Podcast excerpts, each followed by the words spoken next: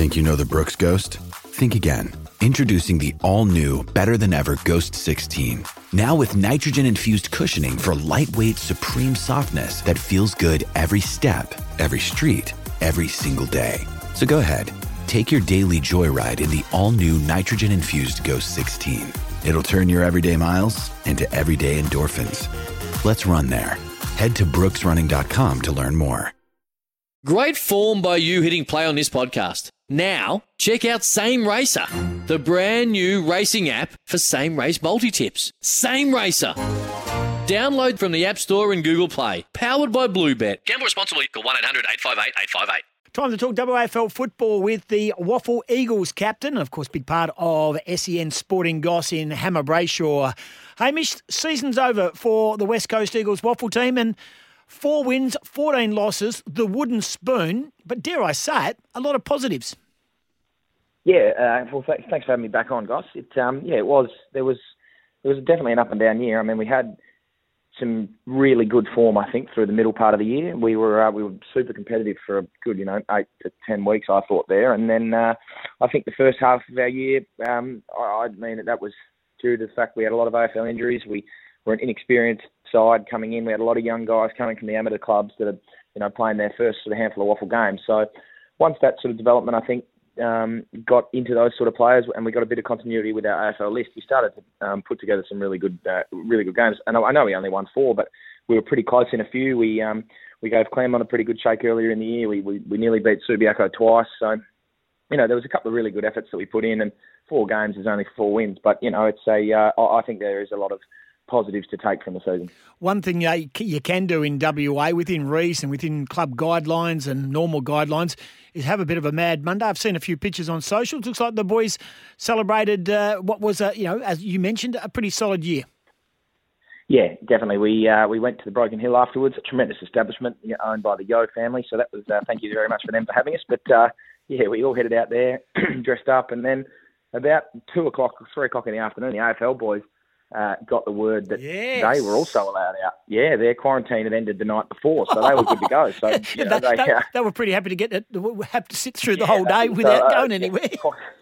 Yeah, yeah, so quite a few of them came and joined us, and it uh, it ended up being a really good day. So.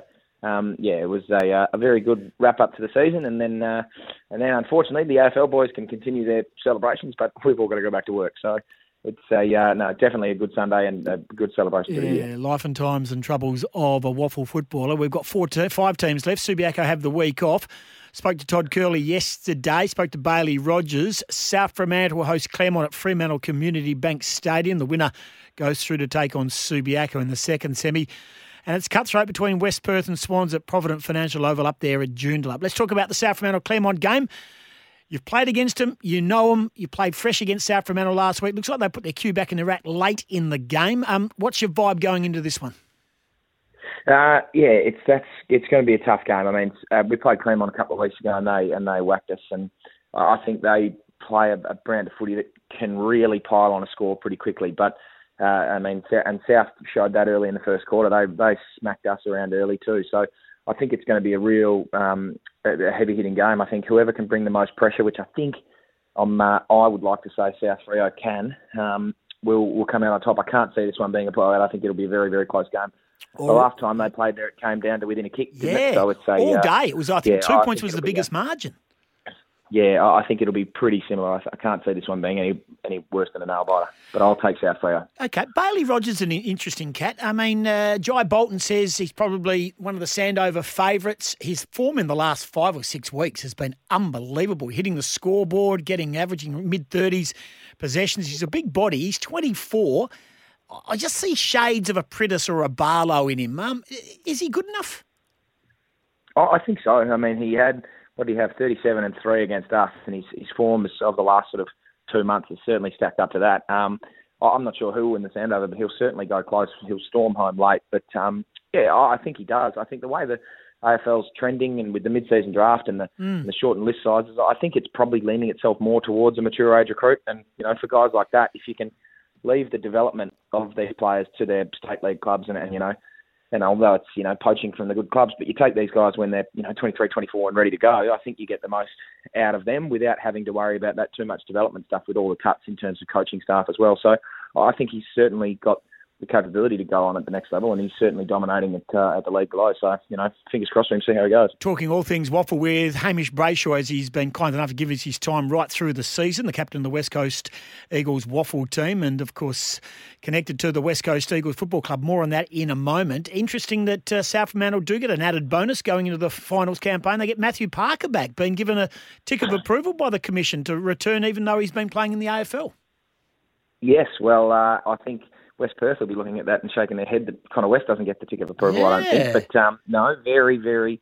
Uh, that's a massive inclusion. He the last time he was playing was against us, I think, and absolutely tore us in half. So he's a phenomenal player. I think um, anyone will be able to tell that he'll make a massive inclusion coming back to South Freo, and that's uh, yeah, it's, I'm very excited to see what he can do over the finals because he's been playing some reasonable AFL footy, although Richmond haven't been setting the world on fire. He's been, you know, playing his role and playing well, and uh, and coming back to this level, I'll be excited to see what he can do. Yeah, not out of place, no doubt. West Perth take on Swan Districts. It's cutthroat. Um, West Perth uh, two games ahead of Swans in the end.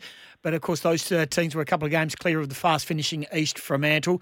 It's going to be tough for Swans. West Perth at their best with a key forward up forward like the Bernie Naylor medalist in Tyler Keitel. They're going to be very hard to beat.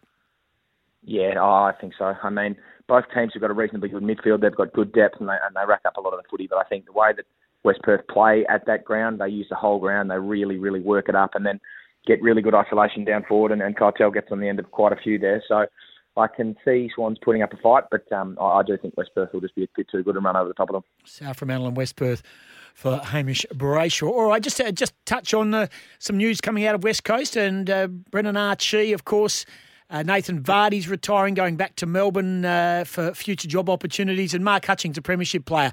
Um, always a tough time at footy clubs when blokes get delisted or not offered a contract or uh, or retire. So tough time for, for those guys, but they've been great servants of the football club over a long period of time. Yeah, absolutely. I mean, they've been two of them premiership players. Archie's been in the system for you know nearly ten years, or even a bit more than that. So they've been soldiers of the game. I think the way that they've gone about their footy. Uh, I've seen personally. I mean, they've been. I've played a lot of WAFL football with them, and um, and have you know grown really good relationships with the three of them. So they're and the, the, the lessons that they teach and the way that they go about when they do come back to that second level um, or state league level is, is second to none. I mean, they don't whinge, they don't moan, they come back and they just try and play well and then help the blokes around them play well. So it's a credit to them the way they go about that, and um, you know I'm sure they're going to greener and better pastures. So congratulations on a, you know three great careers, and, and hope a few of them aren't over if yeah. opportunities arise elsewhere. But um, you know, really well done on their careers at West Coast. Mark Hutchings, uh, Brendan Archie, the Chi, and also Nathan Vardy. So we wish them well. Now, uh, we spoke, Gillian Goss spoke to one Angus Brayshaw, one Angus Brayshaw uh, for Friday yeah. Focus. Uh, we pre-recorded to be aired on Friday. People want to hear this. It's out of seven o'clock. Angus Brayshaw brother of yours truly, Hammer Brayshaw. Now we did yep. we did have to do some research, and you being a good Snoop Dogg as you are, of course, provided us with some yep. nice little material. One was a, a, bit of a clip in regards to golf. Uh, yep. This is how it played out. Have a listen. There's a, a text that's come in only going by HB. This bloke thinks he's the best golfer in the family, but never plays out away from his home course. I'm probably the king of the golfing fraternity on this side of the family tree, and uh, HB can, uh, you know, good on him for messaging in. Thanks very much for giving me the opportunity to answer the question. Thanks, mate. You're a legend. Good on you. Thanks for Cheers, taking time out. Boys. Yeah, good chat. Yeah, All right. That was good. In- that was good. Tell Hamish to we'll, we'll, we'll, pass that on. We can have a four ball and uh, you two can watch. We can watch. We can watch. We, we, we will. hey, we'll we'll arrange yeah. that. That'll be good. Join the dots. Tremendous value there, Goss. Well done. Yeah, no, very good. He was up and about. He was fantastic. We finally yeah, found a Brayshaw um, that can actually string a couple of words together.